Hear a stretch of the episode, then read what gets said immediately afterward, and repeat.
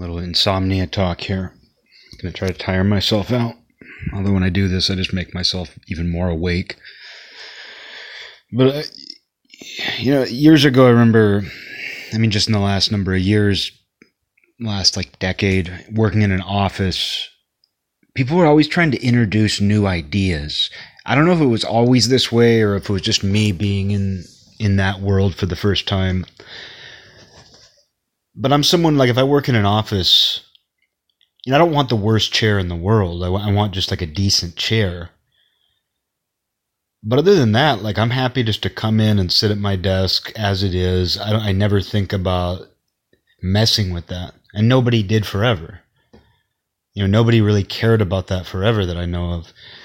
But I noticed in the last 10 years, it was like all of a sudden, like it seemed like all the time somebody, whether it was like a fellow employee or the boss or just somebody, like somebody would read an article online. Like maybe this is an internet thing.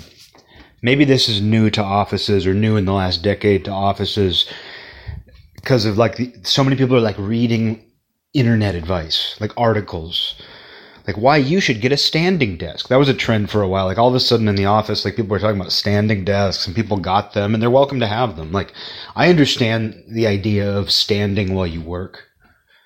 Like I like to have my computer at home just on like the kitchen uh, counter, like the, like there's an island. I just like to have it on the kitchen island, and I don't usually sit down at all during the day.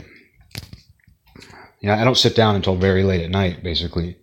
So I understand the idea, but for me, like going to the office, it's like having a standing desk. Like I feel like it just creates like an even bigger hassle. It's like one more thing to to think about or worry about, and also, but not just that, like layouts and stuff. Like someone's always like, "Oh, we should like put all the desks like around this way and have this like open area in the center." Oh, we we should get these kind of desks. Or we should all get these kind of chairs oh, have you heard that, you know, an open layout is way better for collaboration than cubicles? And with each of these things, you find out why the other thing existed. Like, if you've worked in an office that has an open layout, to me, that's hell. It's never made collaboration better. Like, I could see if you're all like friends running a, a new business together or something where like you're just collaborating all the time. But most places aren't like that. Like everyone wants to imagine they work at Google when Google was like five years old. That's something I noticed about tech companies and offices and places where I worked. I was like, everybody's fantasizing, like no matter what kind of industry you're in, everybody wants to think that they're they're role playing like like we're Google in the year 2000 when like things were just starting to take off for them. Like we're all going to have an open floor plan and like be in each other's business with ideas. We're, we're going to dream things up. We're going to dream things up. We're going to change things. Going to change things up. Revolutionize the industry. But then when you have that, like when you have an open floor plan where everybody's just there together all the fucking time, you realize the value of cubicles. Like you have that for a while. It's like, oh, the, there's this thing called cubicles that are actually really nice. And you work in cubicles for a while, and it's like somebody starts recommending something else. Was typically like female coworkers who recommended it. I feel like it was typically like women who were like, I just read this article about blah, blah, blah. Because I do think the internet played a role. Because, you know, it's not just. Uh, you know, even before like the, the mass politicization and everything, the, the role the internet's played in that. It was, it was also like it was really popular to read blog articles and just I don't even know what you call them like like websites like BuzzFeed. That's the only one I can think of. There's other ones like that, but those sites like they, they would publish these articles that are like why you should have an open floor plan and uh, standing desks, and like someone reads that and they buy into it. Like someone's just trying to make a living writing about bullshit.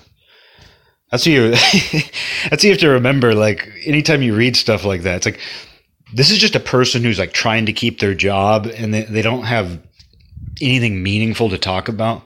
Like if you write for one of those rags, if you write, for a rag like BuzzFeed and things in that genre, like sometimes you have to just come up with utter bullshit and just be like, why you should try this. Like diets are that way.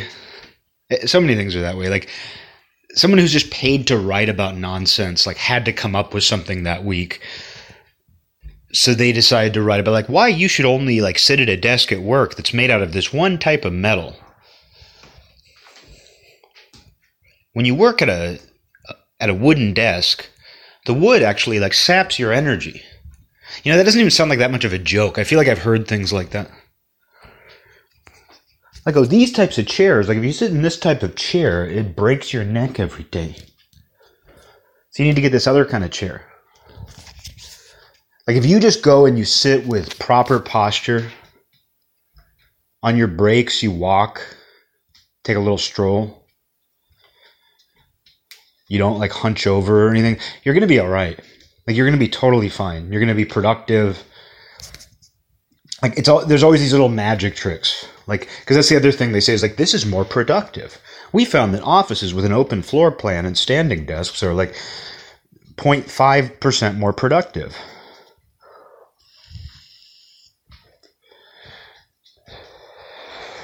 And it's not a coincidence that like when you do hear about like bare bones companies just, you know, pulling themselves up like these ingenious little startups, what we call ingenious. Oh man, the, the things these guys think of, man. Oh man, the things, these dude. th- Think about what it would be like to be in the same room as Bill Gates and Steve Jobs and Elon Musk. Oh man, dude, if I could just sit there, if I could just sit in an office with an open floor plan and listen to Elon Musk, Elon, if I could just listen to Elon, Bill Gates, and Steve Jobs, dude. That's what heaven's gonna be like, dude. Dude, when you go to heaven, you're gonna go up there and you're you're gonna go, you're gonna walk through the gates and then like there's gonna be an office with standing desks and you're gonna see Steve Jobs, Bill Gates. You're gonna see Elon Musk. You know. but like when you hear about like people who who just really like like get at it, it's like oh yeah, that he his office was like this closet piled with papers. It was the garage. I mean, that's like the famous Amazon. Amazon. He started it in his garage. Like they always have those humble beginnings. The reality though is they're just like those people are utter workaholics who are really trying to make things work. So they're just gonna eat like dry top ramen and like sit on a pile of papers in their garage and like pace around and, and sleep weird hours. I've never seen any of these people do that. Like I've never seen anybody in, at a tech company or anything who lives that way. Who lives like that person who's just got a fucking vision for something. Instead, it's like all these meetings where like there's nothing to say. Nobody has anything to offer, so people just kind of sit there and they're like, it, it's it's almost like particip- participation points in school like where I went to college, we would break off into these smaller groups. Like the lecture group would break off into smaller groups with a different professor because there would be multiple professors, and you'd have like these these smaller groups just have a discussion about the book or the topic. And you obviously had to say things just for participation points, and there'd always be that person who's shy, and they say something, and you're you're aware of the fact like they're just saying something so the professor notices and realizes they participated. That's what so many office meetings and things are like. And yeah, this is just this is like joking about airplanes or something. This is like joking about airplane food, but it's true. Where these meetings, like, there's no real, real reason for them. People have to like make excuses why they're there. They want to seem like they're doing something, so they just throw out bullshit ideas, and then that that happens through email as well. You know, people if it's an email sort of environment, and we'll call it email environment. Oh, is this an email environment? is this an email environment? Oh, I didn't, I didn't know I was walking into an email environment. So much for sleeping, getting myself all riled up. I didn't know this was an email environment. If it's an email environment, like too, it's like the participation point at you know side of that. But yeah, it still just is funny to me. It's like you read an article that was just total bullshit. Like that person needed to get paid that week. They needed to do their job, and they didn't have anything to say, so they they wrote about some total nonsense. And like it's interesting, like in that sort of environment in an office too, how you you learn a lot about like what people are doing. And I've liked the people, you know, I've worked with in offices. Like I've always gotten along with people. I'm not saying this to be like I hate everybody. I hate them. I'm not trying to rage on people or anything, but you just you just notice people's little things where like they just let everybody know, like, oh, I'm doing this new diet this week. I'm, I'm doing this new diet where I eat like two peanuts at ten. Then I, I eat a Greek yogurt. I eat a Greek yogi. I have some Greek Greek Greek yogi at noon. Then you eat like a uh, a Mediterranean lunch for dinner. Like it's always some old something ultra specific they just learned about, and they encourage other people to do it. They're like, "You should do it with me." And then you notice, like a month later, they're doing something else. I'm doing this thing two peanuts every two. I'm I'm doing the peanut diet. Like this guy said that if you eat two peanuts like an hour, if you eat a handful of peanuts an hour. But they people always want to find like a magic trick. You know, that's what so much diet stuff is. Like obviously there are core things you should or shouldn't eat. Like overeating is obviously, you know, unless you're like working out a lot or you're trying to build muscle or something, but even then you're going to eat specific things, protein and that. And like I, you know, I, I've tried stuff. Like I, I've taken, I've listened to people talk about fitness, especially when I was getting more into it. And I was like, hmm, that sounds like something I could try. Like I did try somewhat of a keto thing. I don't think I ever achieved ketosis because I just realized I was like, I'm worrying about carbs that are totally fine for me. Like oatmeal is fine for me, and I know it's like the net carbs, whatever. But when, like when I got into fitness, like what I said to myself is, I was like, I'm never gonna, I'm never gonna weigh myself. I'm only gonna find out what I weigh if I go to the doctor, pretty much. Maybe once in a blue moon, just not even once a year probably like once every two years. Like, I'll just like look at the scale and be like, hey, I'll step on it. I'll just see what it's like right now. I don't weigh myself unless I go to unless the doctor does it. And like when I got into fitness too, I was like, I'm gonna eat healthier, and I know some basic ways to do that. We all know the basics. Like at this point, it's like pretty obvious, unless you have some crazy allergy or like something off is something is off with you. Like you're gonna know what the basic decent things to eat are. So I kind of took that mentality and like I listened to things, like I took things in.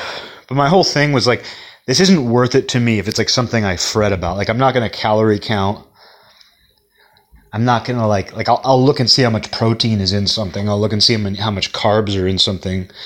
But in general, like I don't look at that stuff. I don't measure shit when I have a meal. Like the only thing that I would say that I'm pretty disciplined about and have been for about five or so years is intermittent fasting, and I recommend it to anybody and everybody. It's so easy once you do it. There really is something to it. Like not even for weight loss. Like I don't even I don't come from the point of view of weight loss or anything like that. I just come from the point of view of like what makes you feel better, what makes you function better. And like when you inter- when you intermittent fast, like you know, I was doing 16 hours and then I started doing 14 hours, and that includes sleep. But like doing 16 hours for a long time, it was like eight of those hours are going to be sleep. So you can like bookend bookend that with four hours. So like let four let four hours pass after your last meal. Go to bed, wake up, wait four more hours, and you also know because like you start eating more during the window of time that you allow yourself to eat. Like if you barely eat, like it's going to be excruciating. But if you eat properly, it's like your body's going to process all that, and I don't know, and you'll be able to operate through the morning. Because my whole thing, my whole life was like, I thought that I would get a headache if I didn't eat breakfast first thing. And I kind of did. But then your body adjusts. Like when you're eating breakfast first thing, you know, your stomach starts growling when you wake up. And you have to go through that. If you intermittent fast, like you go through that and you're like, okay, my stomach's growling. I just have to keep waiting. And then after you do it for a little while, like your stomach stops growling in the morning and you just adjust to the fact that you eat a little bit later. And you just kind of do it by how it feels. But other than that, I just kind of take an approach of like, we all know it's healthy. Like sometimes I binge eat, but we all know it's healthy. And these magic tricks are very effective. And people have been pointing this out forever. Like, oh, these stupid shortcuts, just exercise and eat less. Truly, that is a way to lose weight. Like when I dropped a bunch of weight when I was like 20, 20, maybe into, into 21, dropped a lot of weight. I just did it. I wasn't even running or anything. I just decided to like walk that much more, to walk for even longer amounts of time, and to just eat a little bit less. Like my diet didn't even improve. I was still eating total garbage at that age. But I just started walking more and eating just a little less. Like instead of having three soft tacos, have two, have one. you know, it was that simple and it just, I lost it quickly. But then actually getting into eating healthy later, you know, eating just a moderately healthy diet, like knowing why you eat the things you eat, and also knowing like what's just pleasure and what's not, because that's a difference too. Like you treat your basic meals not like pleasure, and then when you do have just like a treat or a pleasure meal, a pleasure meal, you know that's what it is. You're like, I'm doing this because like I just want to enjoy it. And you know, different people are different. Like some people want treats all the time. But I mean, I was at a point when I was younger where it was like, it didn't even seem possible. Like when I was growing up, it just it didn't even seem possible to make a positive change because you just don't know how to do that. You don't realize how easy it is once you do it. Here's some motivational crap. But I guess just thinking about people in offices, like they're always announcing new diets. Typically women. Men do it too. Like men in offices are f- fucking crazy. Like men in offices can be, uh, I mean, I, have tended to get along with women in offices more than I do men. Because it, it gets weird, especially at co ed offices. Like, if there's like younger women, not young, like not not fresh out of high school or anything, but it's like if there's women in their like 20s and 30s and there's guys of that age, people always talk about how like co-ed workplaces, it's like the issue is men and women, like the interaction between men and women, like harassment, you know, misogyny and these things between them. But like nobody ever talks about how like one of the big problems, like for me at least, is like if you're in a co-ed environment, it's like what that does to men interacting with each other. Like even if there's even if a guy is smart and reasonably self-controlled, like this competitive thing kicks in. And I, I not for me, like I, I was, I just want to work, you know, that kind of thing. But it's like you notice that like guys start trying to like win favor with the women over other guys. Like this competition kicks in, this rivalry. And like men are going to be competitive anyway. Like an all male workplace, like there's still going to be competition and rivalry between men. But it's it's often for like you know making more money or you know having more authority or status or whatever. But when it's when there's women there, there's this added dimension of like impressing the women. That to me has been a bigger issue than like man and women, men and women interacting like men and men interacting in an environment where there's also women is fucking insane. But as far as the diets and stuff, that's always funny because it's just there's always somebody like, "Hey, I'm trying this out. I'm trying this thing." Like, like people, they're they're always doing it. Like someone's like, "I'm doing the cleanse this week." It's like you put vinegar in a glass and lemon juice and you drink that and then and cayenne pepper. You take lemon juice and vinegar and cayenne pepper, and you drink that for your meals during daylight hours. I, would do a cleanse. I think I would enjoy a cleanse, but someone's always announcing it. I'm doing the peanut diet.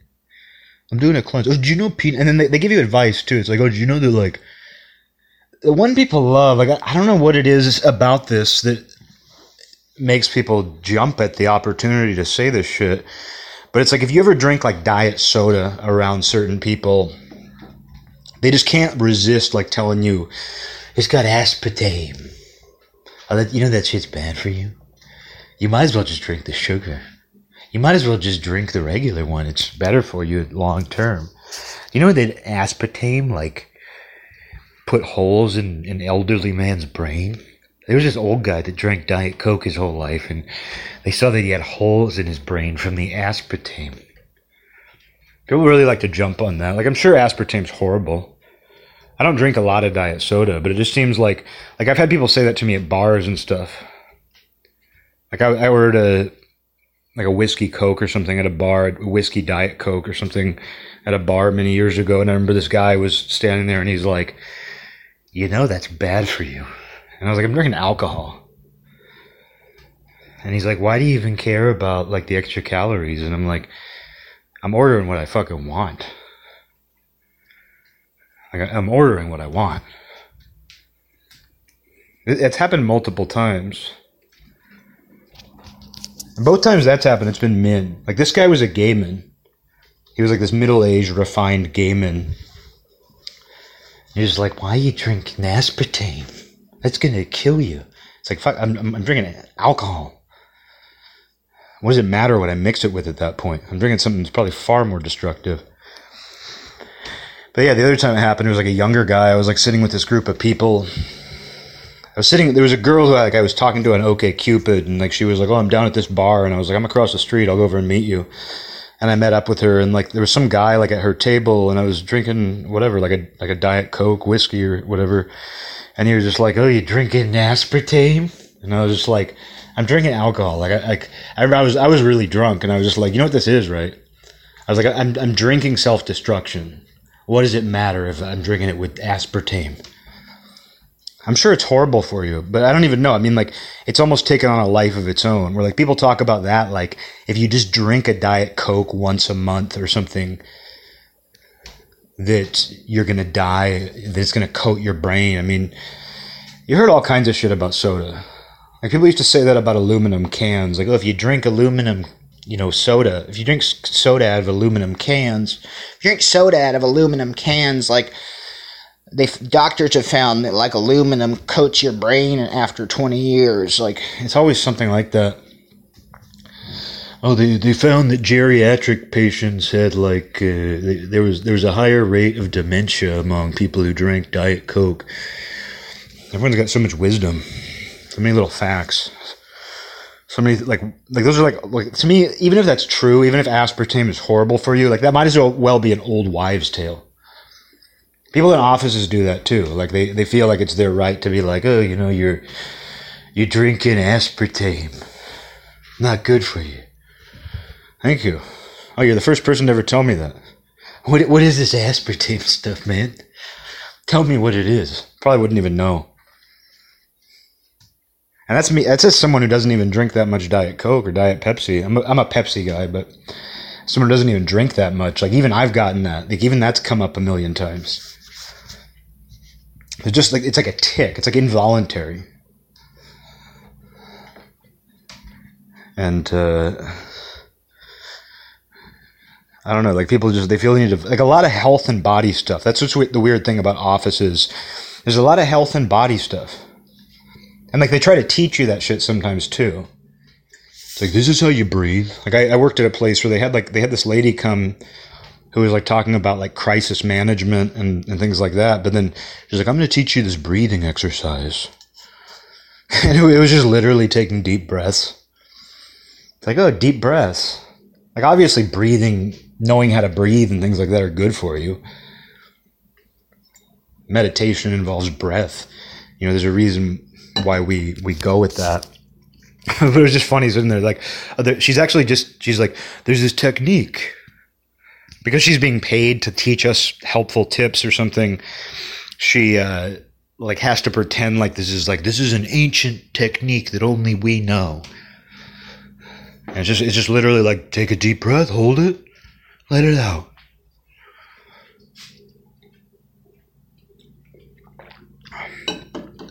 things too, like like things people say in office. This is just like an office uh, joke thing, just like a just a stand-up comic talking about office life.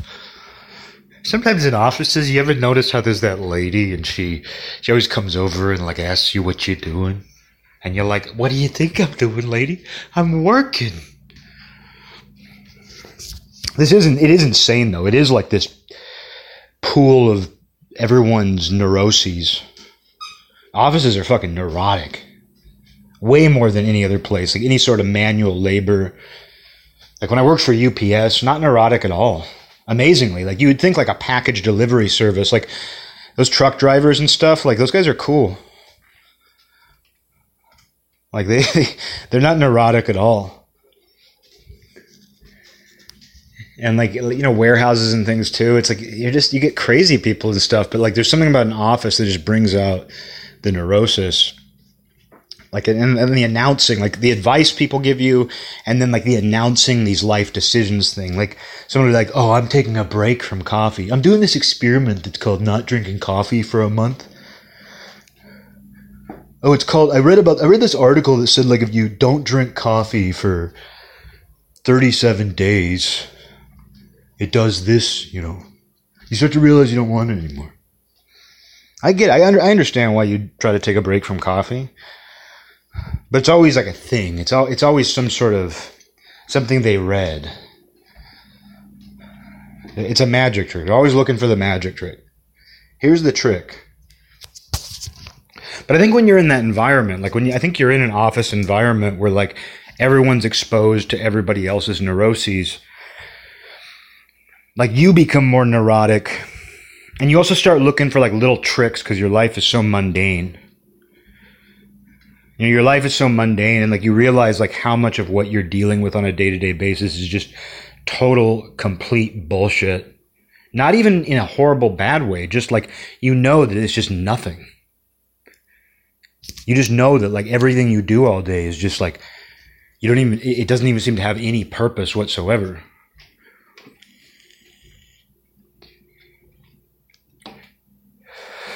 And so you start inventing little things I'm doing this. Have you heard of this? Oh no, the, the, this article says you shouldn't eat this. Like if you just stick to the basics, you know, yeah, you, you have to be a little skeptical of science and things because they'll tell you that eggs are the worst thing you could ever consume, and then the next week they're like, "Why you should eat eggs?" You know, I grew up with the classic food pyramid my family even had a magnet. Like they would give you those magnets at school. It would be a little triangle, the food pyramid, and it was just like half of it was bread. Like the bottom was like most of what you should eat are just carbs. Most of what you sh- should eat is just bread and a tiny, tiny amount of meat. So I mean, I, I don't trust just the. I don't trust what people are saying. I mean, we can see now like why not to trust what we're being told about fitness? Because that was an interesting thing too is like i worked with i was friends with her. I mean i still consider her a friend. I just we don't see each other talk anymore. But a very heavy girl. And you know very pretty very charismatic. Like she never had a problem like attracting men and that kind of thing. But she was very heavy and very into like fat advocacy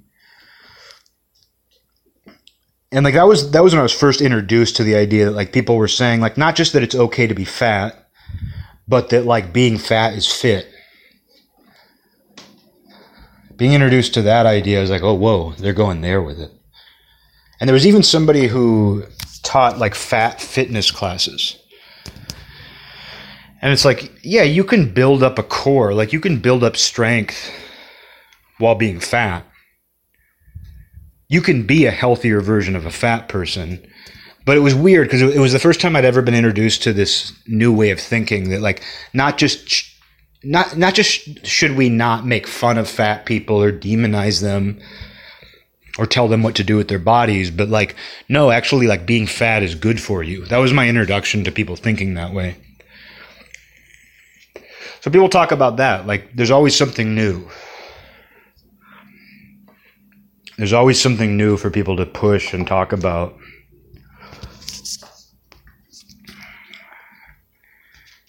And it's it's like it's kind of like a form of psychosis.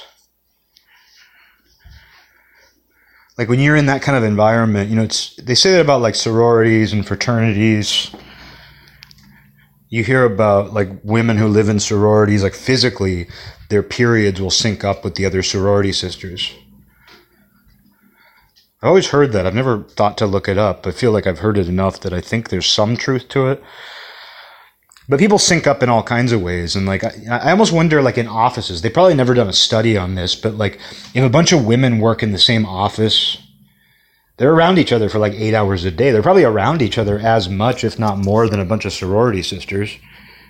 Like girls in a sorority house like they might you know sleep in the same building but they're not all spending time with each other all day every day eight hours a day like they're coming and going they're going to class they're going out with their boyfriends, they're going to things. So I wonder if women's periods sync up in offices.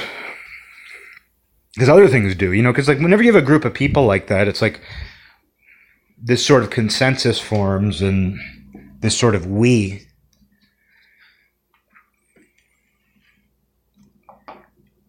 I think that plays into what I'm talking about. Like people always wanting to like give you health tips, to tell you things, to give you advice, to like talk about the thing, the new thing they're doing.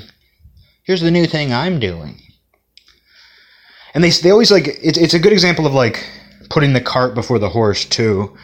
Because like whenever you make a big deal about one of those decisions, like sometimes it does work to make a big deal. Like you kind of reinforce the decision. Like if you announce that you're going to lose weight, I think sometimes like that can motivate you because you're like, shit, like I told people I was going to lose weight. Now I have to. But I find that it's way more effective to just do it. Because like they have found that like when you announce that you're going to make a positive decision before you do it, the encouragement you get, it's almost like a congratulation unearned. Like you're being congratulated for something you haven't done yet. Like if you say, "Hey, I'm going to lose 100 pounds this year," and you're like, "Oh, that's so fucking awesome, dude! You got this, dude. Get it, dude. Dude, you got this." Oh, dude, you you're my fucking hero, dude. Like if people say shit to you like that, oh, you go, man, you go. Like if, if people start congratulating you for something you haven't even done yet, your brain receives that as if you've done it. Like you're getting the positive feedback that you want. Because the whole reason you're announcing it anyway is because like even if you want to lose 100 pounds, part of your motivation is so that people are more attracted to you, so you get attention, positive feedback. So when you announce that and you get that positive feedback for nothing, that kind of cuts into your motivation. You're now like, oh wait, I, I feel like I already did it. I know I didn't do it, but I feel like I already did. And so like our, our interconnectivity now, social media or just every way that we're connected through phones and everything we announce a lot of what we're going to do. Like it's, it's letting the devil know your plans. Alan Watts had a really good bit on this. It's like when you, he, he was talking about quitting drinking. And he's like, you know, when you announce that you're going to quit drinking, you're letting the devil know your plans. And who do you think the devil is? It's you. So, like, you're going to sabotage it. And that was really helpful for me when I quit drinking. Is like, I hadn't even heard that. Like, I'd never even heard that Alan Watts thing at that time. But when I quit, I was like, I'm not going to tell anybody. I have to be sure that this is what I'm doing before I'm going to say anything to anybody. And if I go out with people for the next couple weeks, I'm just going to say, like, oh, I'm not drinking. Yeah, I'm taking, uh, you know, I, am not sure what I'm doing, but I'm not drinking. You know, just kind of keep it at that. Not make an announcement. And then, like, a couple weeks later, I was like, okay, this is something I'm doing. And then I told people, because you have to. You know, with some things, you, you have to tell people, like, if people are used to you being someone they drink with all the time, you got to tell them that you quit drinking. It's a lot easier. Like if they see you, they're not going to offer you a drink, that kind of thing. Same thing with like food or anything. Like if you got a group of guys that you go get uh, ice cream sundaes with, if you and the boys have a little club that you every Sunday you get an ice cream sundae, and you're deciding to get healthy, well, you got to let them know at some point but not for the dopamine hit, not for the encouragement. And then the reward is way better anyway. If you do want positive feedback, if you do something, but like people don't know that you're doing that, and then they just totally on their own notice that and are like, oh, hey, have you lost weight? And it's like, yeah, you, you can see that I lost weight. The reason you're asking me that is because you already know the answer. that's a way better feeling. Like if you do want, and we all want positive feedback. Like we all want somebody to notice when we've done something that's difficult or impressive, or we've made a change that requires real discipline. So when someone says like, "Oh, hey, have you gotten in shape? Oh, have you been working out?" Like it feels so much better than being like, "This year, I will be going to the gym three days a week. It has been so hard, but this year I'm finally ready. This year I'm finally ready." And then everyone's like, "Oh, you got this, man. See you, see you in a hundred pounds from now." Then, like when you see your friends or like and people you know after you've made that announcement, like they're gonna feel obligated to ask you if you lost weight. Oh, have you lost a little bit of weight? But if they just see that themselves, they're just if somebody hasn't seen you for a while and you're in a lot better shape and they they notice it, that's what you want anyway. You want to have your, your work acknowledged. You don't want to be acknowledged before you've done any work at all. It's just basic. I mean, this is basic psychology, basic motivation. But it's easier to get that congratulations. It's easier to get that unearned congratulations now. It's easy to get too much feedback, too much support, because it's hollow support.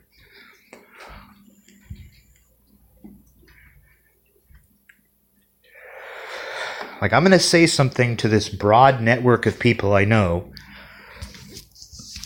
and they're going to give me a dopamine hit. I'm going to get all these replies. And that's what a lot of things are. A lot of things are affirmation, validation. Like I know a guy who like he gets drunk and then dresses up like a woman and he now identifies as trans. I, I like him. I, I, he's not a close friend of mine. He's a guy that I used to drink drink with sometimes but it's a lot of like just seeking validation. Like the middle of the night, he puts pictures up. He lives here in town, but he puts pictures up of him like dressed like a woman. He does it. He he, he goes back and forth, and is like, I, I was feeling kind of cute today, or like I'm I'm not feeling very pretty today. Like blatant blatant uh, attention seeking. You know, just like pretending like you have low self esteem, and maybe he does, but just like throwing that out there because you know what the response is going to be. That's a big one. Like that, like, it's interesting that the internet has been used so much for that, for like just expressing your low self esteem to get a pep up. I mean, it makes sense. That's what people are seeking. Like, you can see that, like, what the internet opened up, it allowed people to get what they were seeking before, or what they thought that they were seeking which is you know a lot of attention and validation. Whether it's, um, but a lot of it comes from this place of like low self esteem, which might be real in these people. They might actually have low self esteem. But if I were, if I were a, a mental health professional working with somebody like that who had low self esteem, I wouldn't say, "Oh, just post a picture and like be bashful," so that people say shit to you. Don't try to look for the magic trick.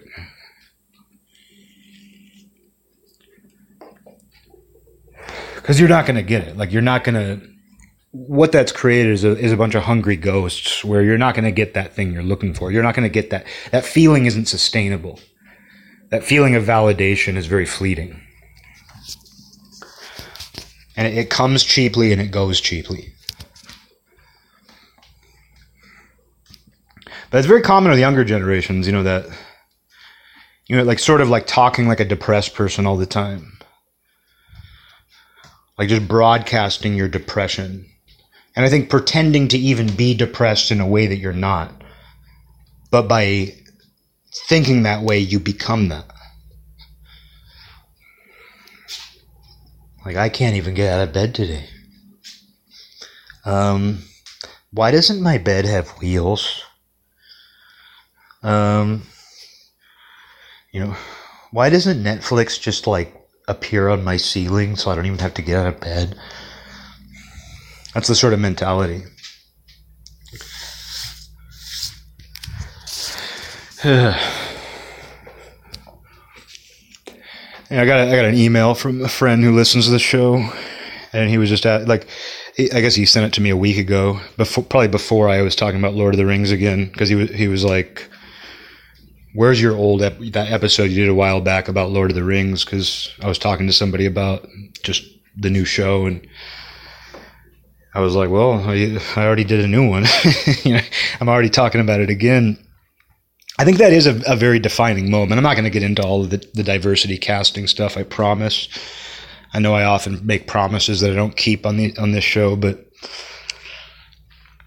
I uh, I'm not going to get into all. I've made my point with that, and other people are making that point. But just looking at it, like you know, taking a step back and looking at it, I'm still seeing like some commentary and reactions to it that are. It's different this time.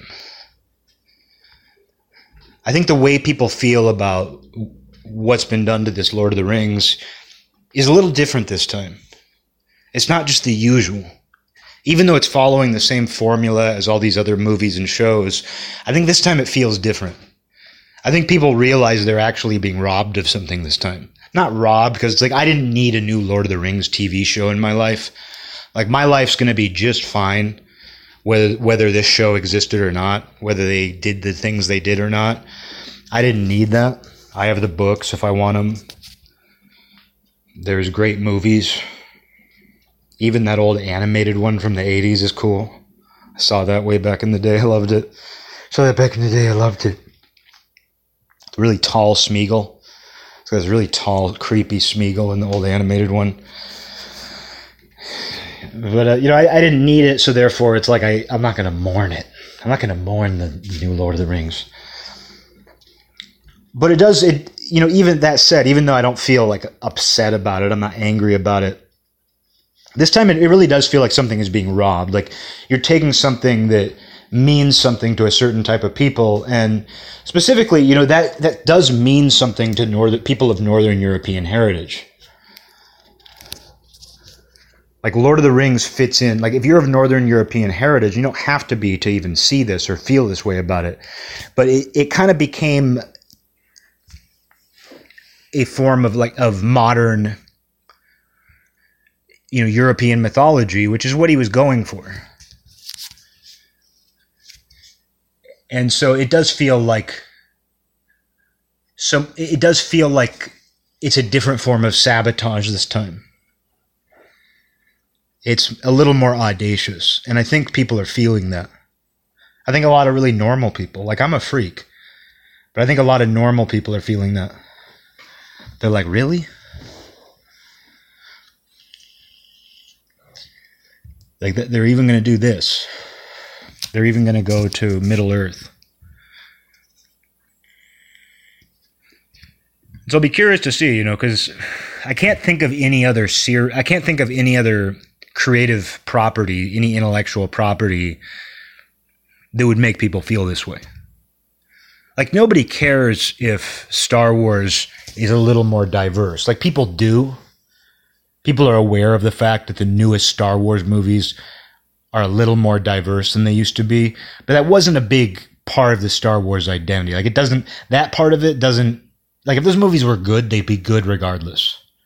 Like what makes the newer Star Wars movies not good is not the casting.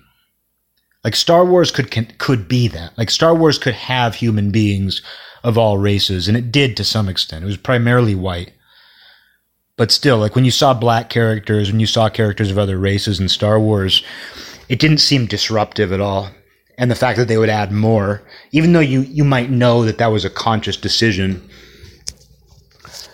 it doesn't really change what Star Wars is. And like what makes the new ones bad is not the casting. But with uh, with something like Lord of the Rings, it's, it's an entirely different beast. Like what made it what it is is just is just completely different. And you know we've been in a time for a while where like s- saying something like Lord of the Rings is Northern European. It has a Northern European spirit that's what inspired it. I mean, think about like how much Lord of the Rings has meant to neo pagans the world over. The neo pagans loved it for a reason because it is. It's a very European pagan. You know, it's folklore. Like what Tolkien created is a form of new fictional folklore. And even though it appeals to mass audiences, it particularly appeals to a certain pagan spirit. It appeals to something in you if you have certain heritage specifically. And it's a healthy expression of that. But, you know, what I was about to say too is like we've been in, in a time for a while where like any sort of channeling any sort of Northern European heritage and focusing on that, like making that the identity of something has has been demonized. You know, because it's not like Lord of the Rings is, you know, ethnocentric propaganda. It just is what it is. It's the world that it is, inspired by what it is. It's not that there's a message in there that makes people, there's no xenophobic message. It just simply is what it is. But you can't take the European identity out of it. And that's in a lot of stories.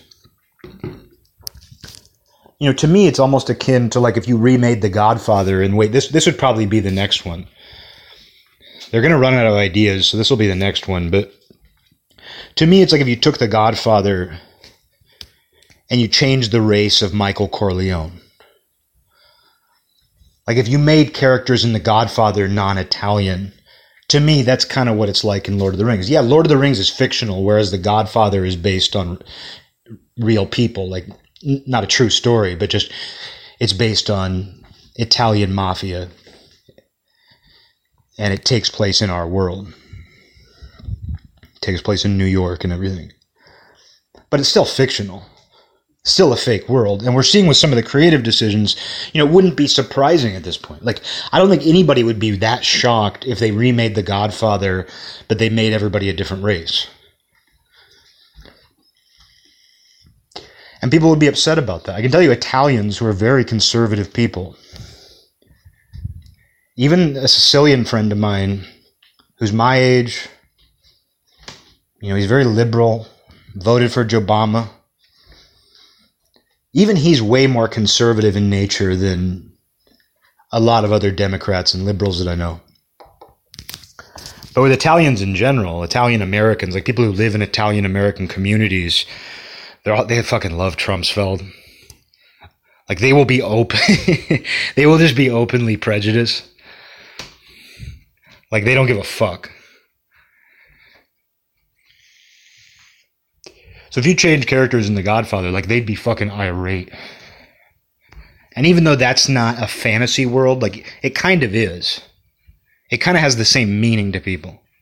Because even though, yeah, the mafia doesn't represent all Italian people, but a lot of it fucking Italian people, a lot of Italian Americans who have never had a single relative involved with the mob or crime or anything, like they watch The Godfather and they feel something they watch The Godfather and they start talking about honor. That's kind of what Lord of the Rings is like. Like for a certain type of person, you watch that and like it, it speaks to you on some level. Like it's not fundamentally different from Norse mythology or anything. Like Norse mythology isn't real either, but you're not going to change those guys. They probably already have. I mean, I know they've made black Vikings and stuff, but uh, you know, you can't change Norse mythology. You can't make the the gods and the characters non Nordic. Otherwise, it's not what it is. It's not the same thing. And that's kind of maybe what it what it all is. Like, I think what the response is that's not authentic, and not in the sense that it's not true to the books or not true to this. It's that like it's bootleg. You see that shit. Like you when they do that to a series or, or any kind of intellectual property, you say that's a bootleg. You can you can call it whatever you want. It's fake.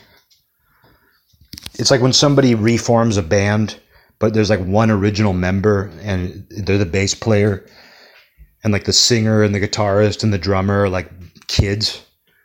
Like some 50-year-old guy like restarts his metal band from the 80s and just everybody else is like a new member who's a kid who wasn't even born when the band was around It's almost like that kind of feeling where you're like, ah, this isn't the same thing.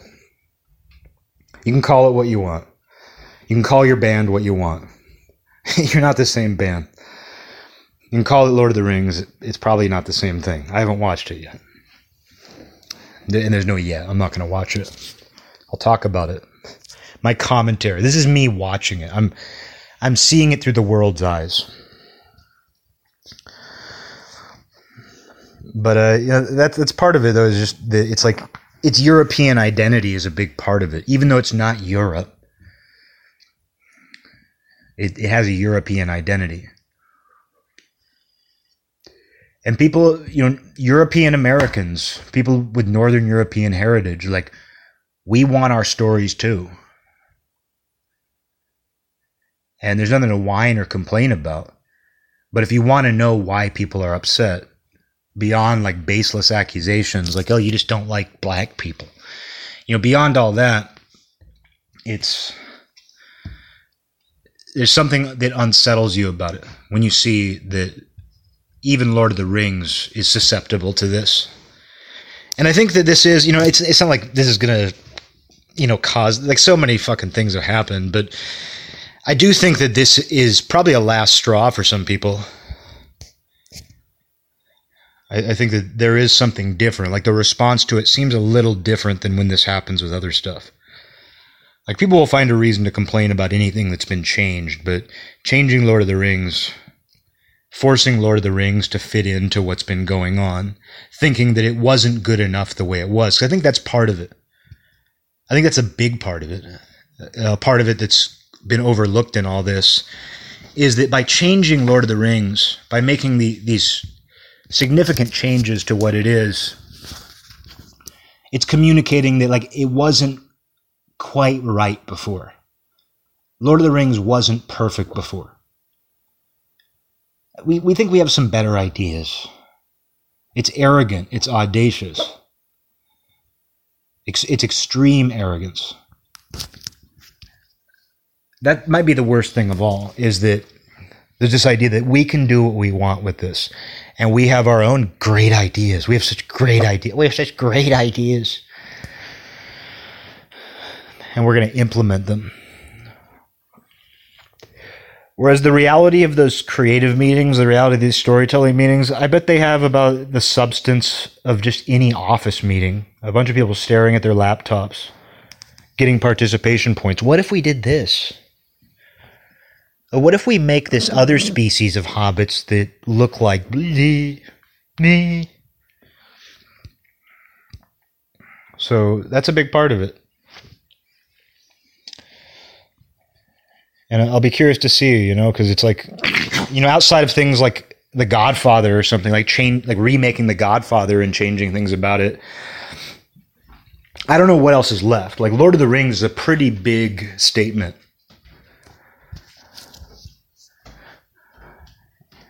and the, this thing needs more. You know, it, it more things need to be sacrificed to this thing. Its hunger has no end. There's no brakes on this runaway train that just spirals. Like the track is just a spiral. It gets tighter and tighter. But again, you know, as I always say, it's like do it with everything. You've gone far. You've gone this far. Like I'm almost the devil in this now where I'm like, you've gone this far, why don't you go a little farther? Remake The Godfather. Remake The Godfather and make every one of the, the mafia members a different race. Make Don Corleone a woman. Just go ahead and do it. I have the God I have the Godfather, you know. If you remade The Godfather and tried to be true to it, I wouldn't watch it anyway. So to do it, you know, remake everything, redo everything, amend everything. Take your very noble new ideas that are an improvement to, to every story that people have already loved for generations and just implement it. Fuck with everything, butcher everything, turn everything into the same Frankenstein bullshit. Just do it. I should get into that business. I should, I should go into Hollywood, attend these meetings, and like push them farther. We could go further than this. We could take it further. We can redo this.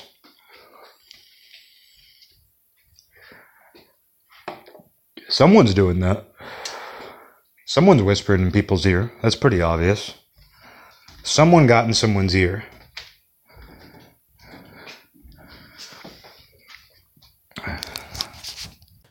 Anyway, I'm going to close out here, but we're basically living in a giant office anyway. A lot of people are basically living in an office.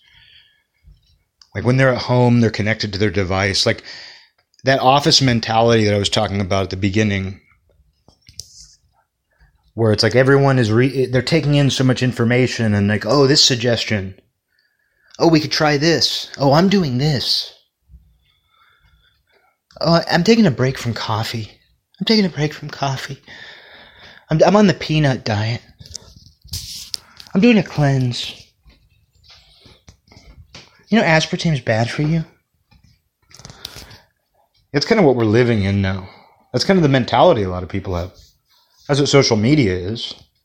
Social media is just people doing that all the time. It's that person who's, you know, has no need to tell you what they're telling you, but they're telling it to you anyway. The difference is with social media, you consent. You know, you look at it. And you probably do it too. I've certainly done that using those sites. Certainly said things that people didn't need to know. But it's almost as if like we might as well just our houses might as well. This is, this is going to sound really fucking lame, but you know we might as well just in our houses or in our apartments and everything like be in these little cubicles sitting at our computers. That's kind of what we're doing. We're just kind of sitting there on our computers, sitting there on our phones. And this isn't an anti-technology talk. It's you know what what that's doing mentally. It's what we're doing. It's not the technology's fault. But we become like basically like these little office workers everywhere we go. It's just the global office. Oh, we're li- we're just working in we're living and working in the global office. We're living and we're working in the global office. We're living and we're working in the global office. That's about it. we're living and we're working in the global office.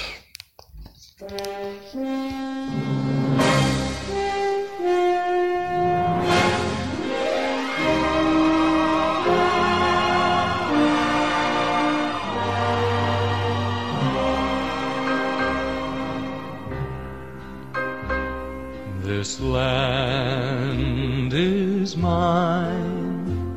God gave this land to me.